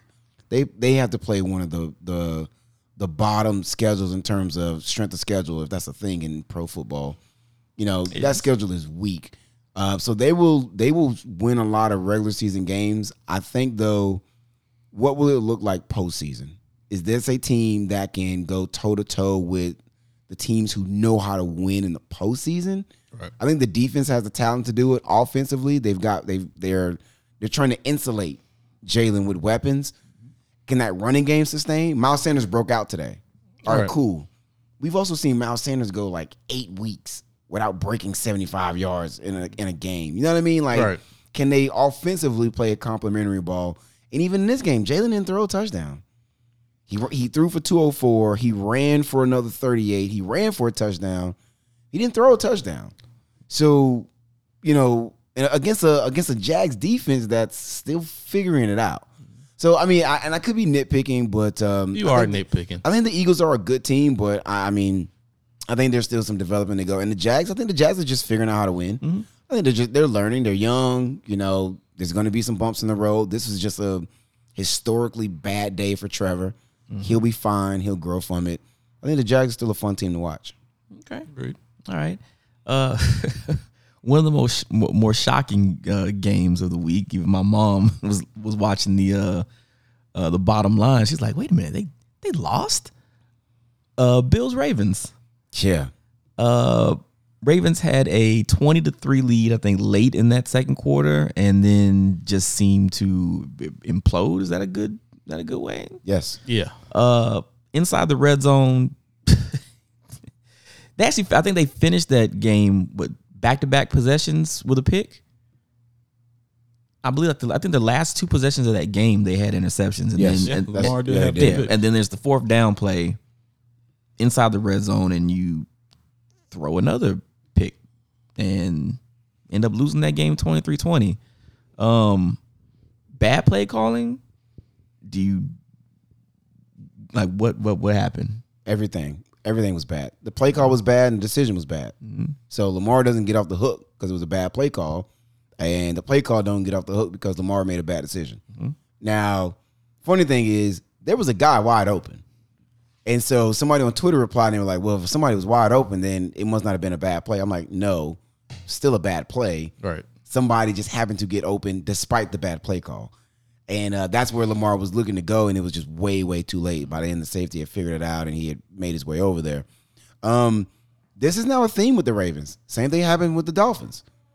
Up big in the first half, seem to be fully in control, and then they come on the third quarter, and it's like they just stop playing. Like they don't realize that there's two halves to play, and they've lost the second half, and then thus lost both of those games. You know, twice now. And both of those times they were up and in control of the game and then unable to sustain in the second half. You know, I understand you want to lead with the run. This is who the Ravens are. This is who Harbaugh is. But my goodness, it's almost like they start trying to kill the clock. As soon as they get the ball in the second half, it's like, bro, there's a lot of football left. And um, it's, it's a funky and just strange thing to watch. I'm not mad with the play calling because you got to look at their defense. I, that was just basically uh, Harbaugh saying, "I don't trust my defense. Let's go. Let's kill this game right here." No, no, no. I wasn't against going for it. I don't like the play they called. Which Like is literally the play call. yeah. You you cut the you cut the field in half, and I think you rolled Lamar to the right. And It was a straight drop. okay, First of all, why why would you give Lamar an- like an RPO? Give him an option where he's got zone, he's got read where he can hand it, or he can keep it and run it, Yeah. or he's got a couple quick option decisions. make it him the most make him the most dangerous he can be it was literally a just drop back. And in that game, and this is my biggest issue with it. I said it the whole game. He wouldn't run the ball. Like, I don't know if y'all were like, did y'all, I don't know if y'all watched that game. I'm like, Lamar just run. Lamar just run. He. Still had 73 yards. He, he ran enough. he could have run for 150. Like, like even the announcer said, it. the announcer's like, why is he just holding on to the ball? He took a couple of sacks. It's like if he just decides to run, he gets most he gets yardage. And he it was one of those, it was almost like it's almost like one of those games where he's like, I'm trying to prove to people that I can just be a pocket passer. And it's like, bro, just go win games. But if you look at Lamar this year so far, he's done a lot of work in the pocket. He hasn't tr- tried to run intentionally a lot this year, and I think the Bills the Bills did a great job of taking away Mark Andrews. Everybody everybody know who you're trying to throw to every time they play the Ravens. And they took away Mark Andrews. I would know. I had him on my fantasy team. I'm like, when is when is he going to get a catch? so, then who's the next who's the next option? That's the thing. The His, rest, Lamar's legs are the Yeah. next option. So Yeah. just run. But to to our point that we always say, you got to protect yourself in this contract year. So don't go out uh-huh. there and get hurt too. So I think he's playing smart in that aspect. I mean, he's leading the league in touchdown passes. He's Yeah, got so 11 TD he's passes. doing on- on the something year. right. Yeah. The Ravens are two and two, and then and I guess real quick, just finish up on this game. I mean, Lamar's going to get paid by somebody, and the way that this is going right now, two and two, there's still a lot of football left.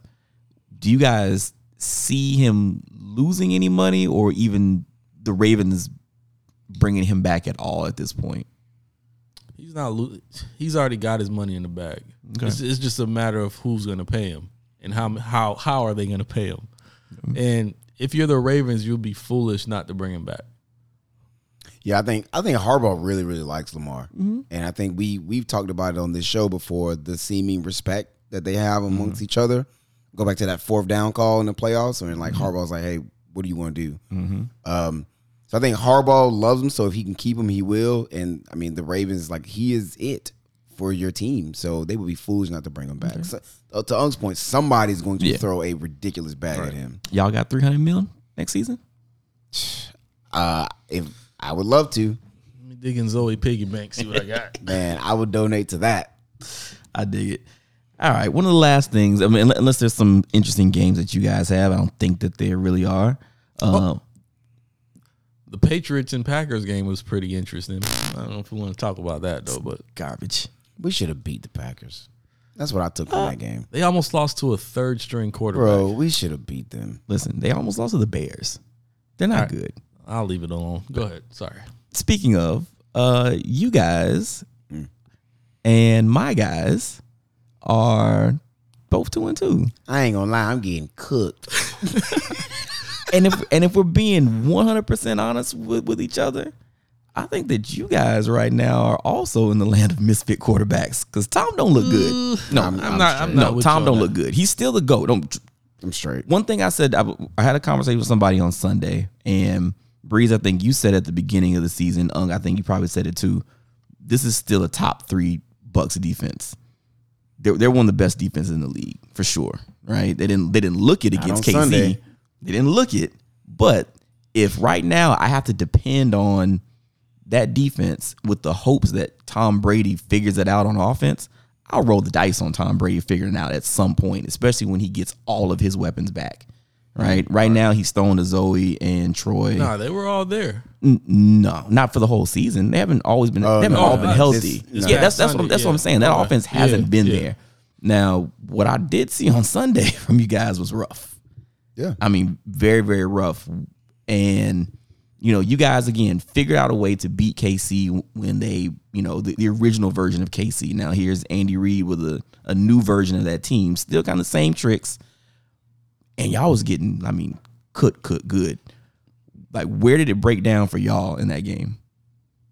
We couldn't get going. We just couldn't get going in time. Like KC hit the ground running, and we were just trying to get. You know how you try to start a car and it just.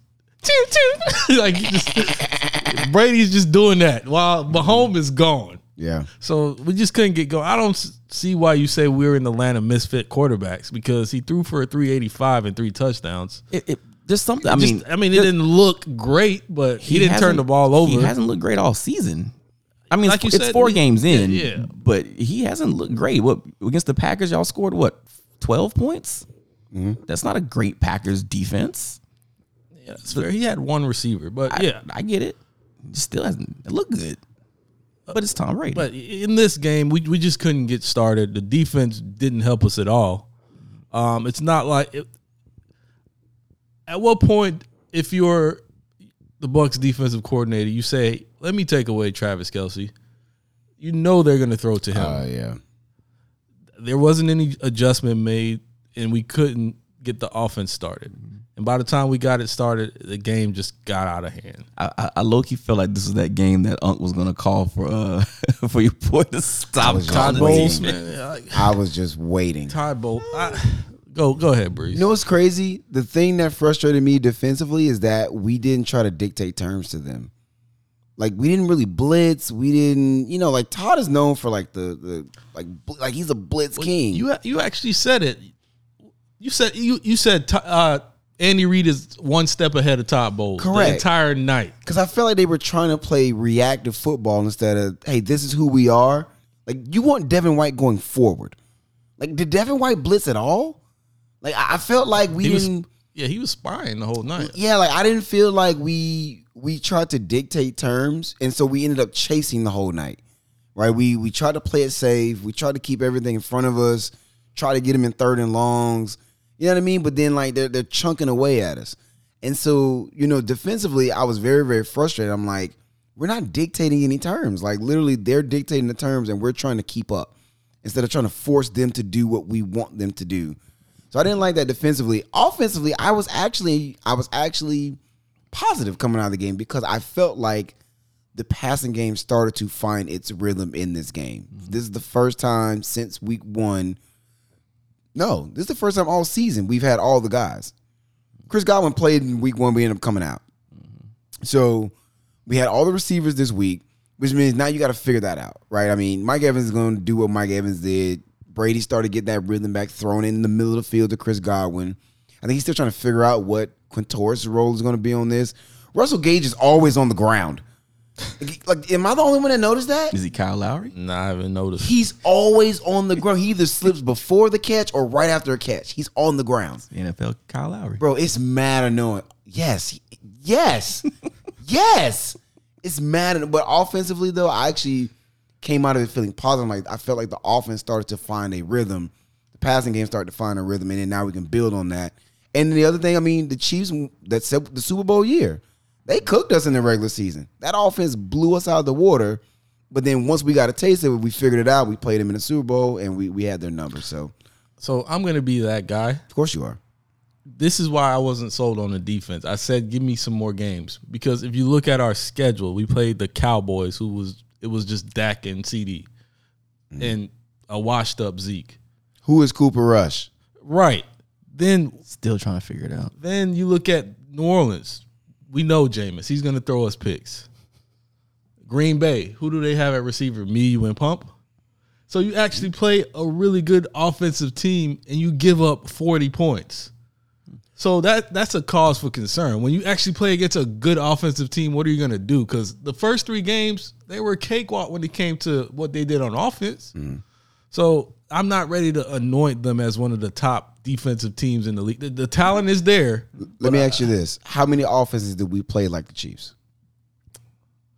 Not not many. To I don't think there are any other offenses like the We Chiefs. got the Falcons coming up, the Steelers, the Panthers. so you know, you know what I compare Lamar might cause trouble. The Rams and So- Cooper Kupp may cause trouble. So I thought about this, right? And I think I made this analogy in basketball where it was like playing the Bucks.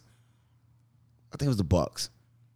The Bucks of the Warriors. I'm like, when you play them in the regular season, it's so hard because nobody else plays like they do. Milwaukee Bucks. Yeah, in Gotcha, basketball. gotcha. Right? Nobody else plays that style of ball that Milwaukee plays or like Golden State plays. Mm. It's very unique to them. The Chiefs play a style of offense that's very unique to them. And so when you play them, most of the time, I mean, we're talking about one of the most prolific offenses we've seen on a like they're on a five year run now.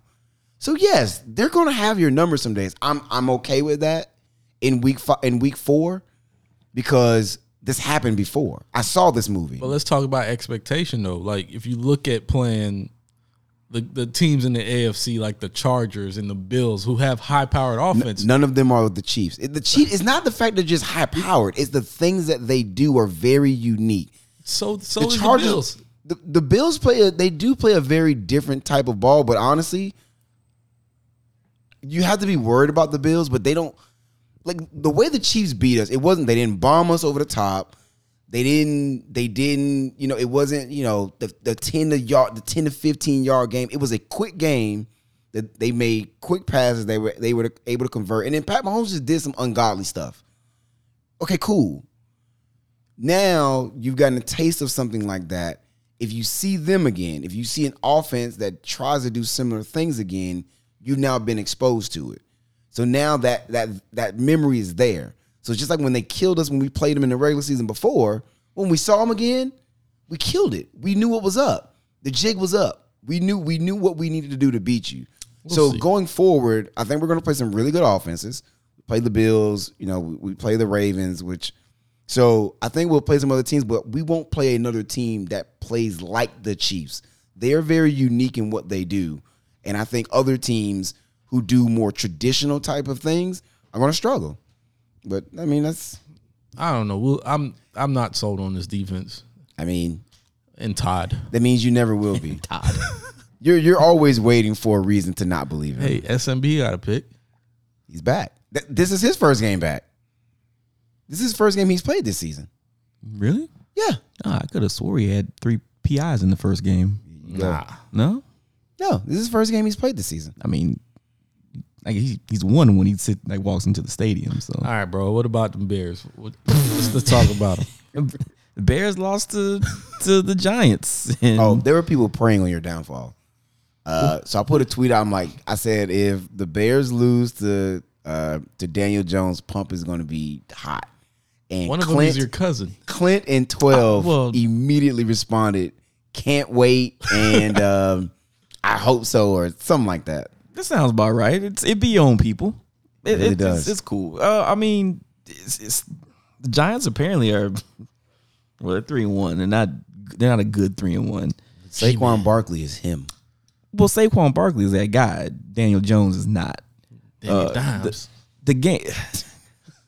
The Bears are going to constantly frustrate me all season because for whatever reason, in all the game, in all four games so far, that defense has kept the game close. It's been a classic Chicago Bears kind of game, and then they just find a way to just do something stupid at the end and lose it.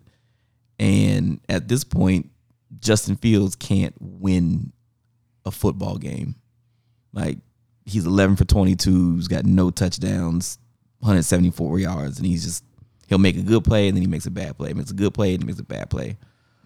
It's very disappointing, but it's Bears football. So me and you talked about uh, Justin Fields Mm-hmm. off air, and I mentioned to you normally a quarterback of his stature, he they just make a play. They they find a way to will their team. You look at Trevor Lawrence. They just they just they just find a way. Mm-hmm. And you talked about him playing at Ohio State, and he just had great receivers where Mm-hmm. you didn't have to try to read a defense. You just threw it because you knew he was open. Mm-hmm. Um, how much does the receivers on on the Bears play a role in his maturation as an NFL quarterback? The what? The wide receivers, Who? the guys. Uh, oh, better. He doesn't have any guys. And I, I think I mentioned to you that if you go back and you watch Justin Fields on the, the levels that he's played, he has been able to throw to guys that are usually just wide open, right? He's not throwing guys open. He's not throwing to guys who they look open or they don't look open, but they, they really are. Just get him the ball. Somehow, some way, get him the ball. Isn't that concerning though? Because if you can't do that anymore, you have to fall back on your knowledge of the game. Hey, I gotta get this guy, get this guy in this hole. I know this coverage is going to be open. It's- I got to it's- check out of this route to get mm-hmm. him into a better route. it's it, it's concerning in in the sense that everybody says that he's one of the smartest guys in that building, and that's that's cool. But for whatever reason, it's not translating to Sunday yet. For for whatever reason, it's it's like that dude that just hoops at the park, right? And then he gets in the game, that boy trash Practice All Star. for whatever reason. Can't make that shot. And it's not that he's bad. You see the flashes of it. It's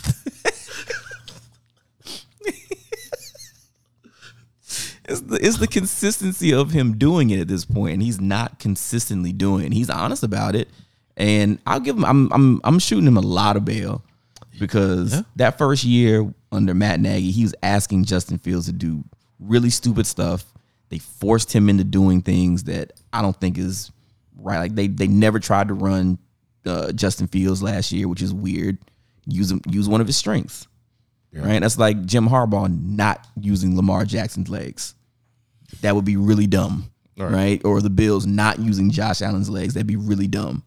So I think they're still trying to figure out what they have with Justin Fields. I'm not selling on him because he, he's too much of a talent. It's two years in. It's two years in, and To this is the first long yeah. rebuild. Sell 'em. And the first year, jeez, you know, this, this has He something to- to do with me throwing the baby out with the bathwater. Um, is it, Right. does it? I don't know. I, I don't think he he's seeing the game well. Who is there to see? Where's the help? Who is Trevor seeing in Jacksonville? Where's the help? At least Jacksonville, they went out and spent money on Christian Chris- Kirk. They, Darnell Mooney and Is Christian Kirk not are like Christian the Kirk. same I'll guys. take Christian Kirk over All right, Darnell well. Mooney right now. I would too. And I don't think Christian Kirk is all that, but I'll take him over whatever's in Chicago. There's nothing there. It's a multi-year rebuild. He's on his Mm-hmm. second coach in in as many seasons. He still don't have no help in the passing game. I, I don't understand. The offensive line is getting better. They Mm-hmm. still need more work. Why are we dumb? He come to Tampa. I take him if Tom is gonna hang him up. I would take a talent like Justin Fields, insulated with the talent we've got. I I, and I think that he would flourish. think he'd do just fine. But I'm not selling. I'm not selling on Justin Fields. That that'd be Hard dumb. pass. That'd be done. to do. Unc is so he's so quick Sell to him. He's that dump guy. on stuff. He's yeah, that guy. That's that's fine. I haven't seen anything.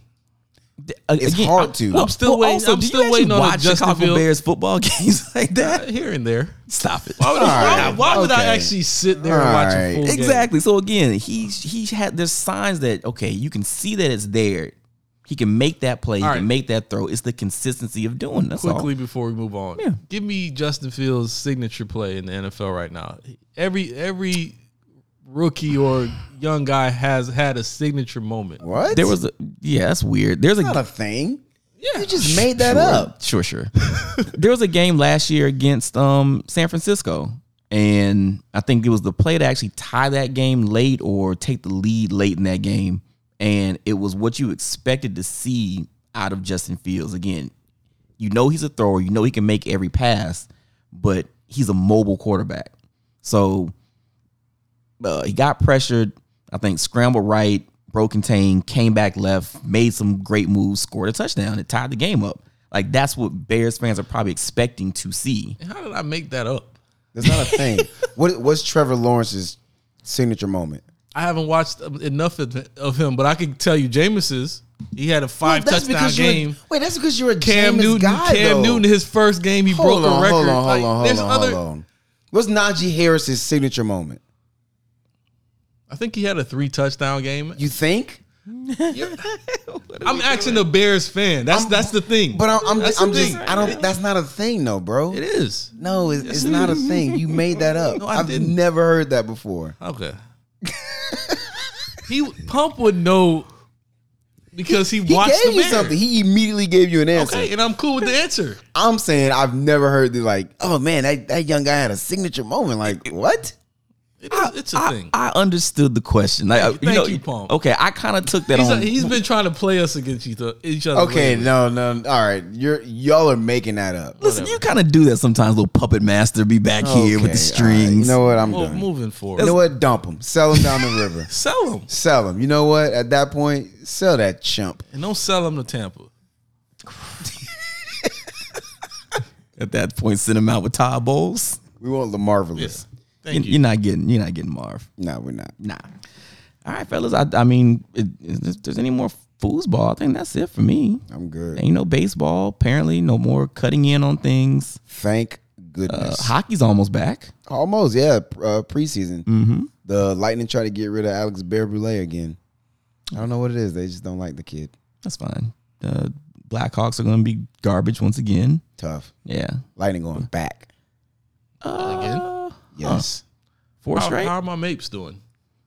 Uh, they didn't Auston really like- Matthews is good. I mean, Auston Matthews gonna be Auston Matthews is gonna be Auston Matthews. You guys didn't elevate the roster, in my opinion.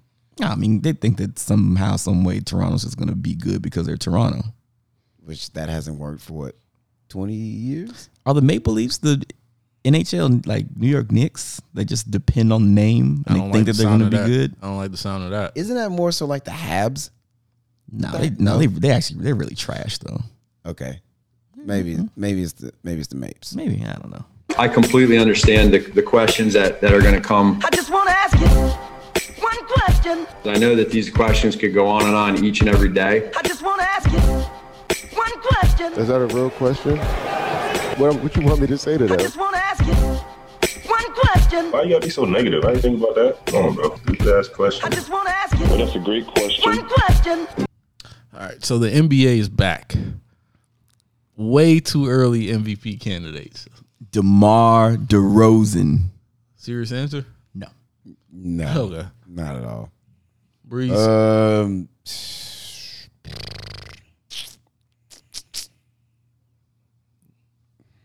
uh, Luka. That's a good one. I mean, I, who won it last year? exactly. Uh, the, the J- Joker. Joker won it again. Yeah, one back to back. Yeah, racism. That is ridiculous. That's just silly. Give me give me Joel Embiid. If he could stay healthy, he should have won it last year. He should have. He should have. He definitely should have won last I, year. I think that was that's all he had in his tank. That was No. that was his peak moment. No, no, no, no. Like, to, to me, I kind of was just going off of the trend because you're picking a guy who probably won't be healthy all 82 either. Who, Luka? Yeah. I would take Luka over Joel to be healthy. Uh, Luka gets hurt. Joel gets hurt. I know. That's why I picked Joel. You pick Luka, I pick Joel. Now I feel like oh, needs to pick a guy who's probably gonna be hurt. LeBron. The claw. LeBron James. You picking the claw? The claw's back. The claw. He is back. Is he? Yeah. Yeah, he He played. For how long? It's like McRib for for a limited time. My question was trash, obviously. no, it wasn't. It wasn't trash at all. I was just curious. The man to my right is Mr. Pumpy Johnson himself. yes, sir. Man to my left is Breeze. We out, man. This is, has been another week of pettiness. Oh gosh. called the Somebody Said podcast. And I would understand if you don't want to listen to us anymore.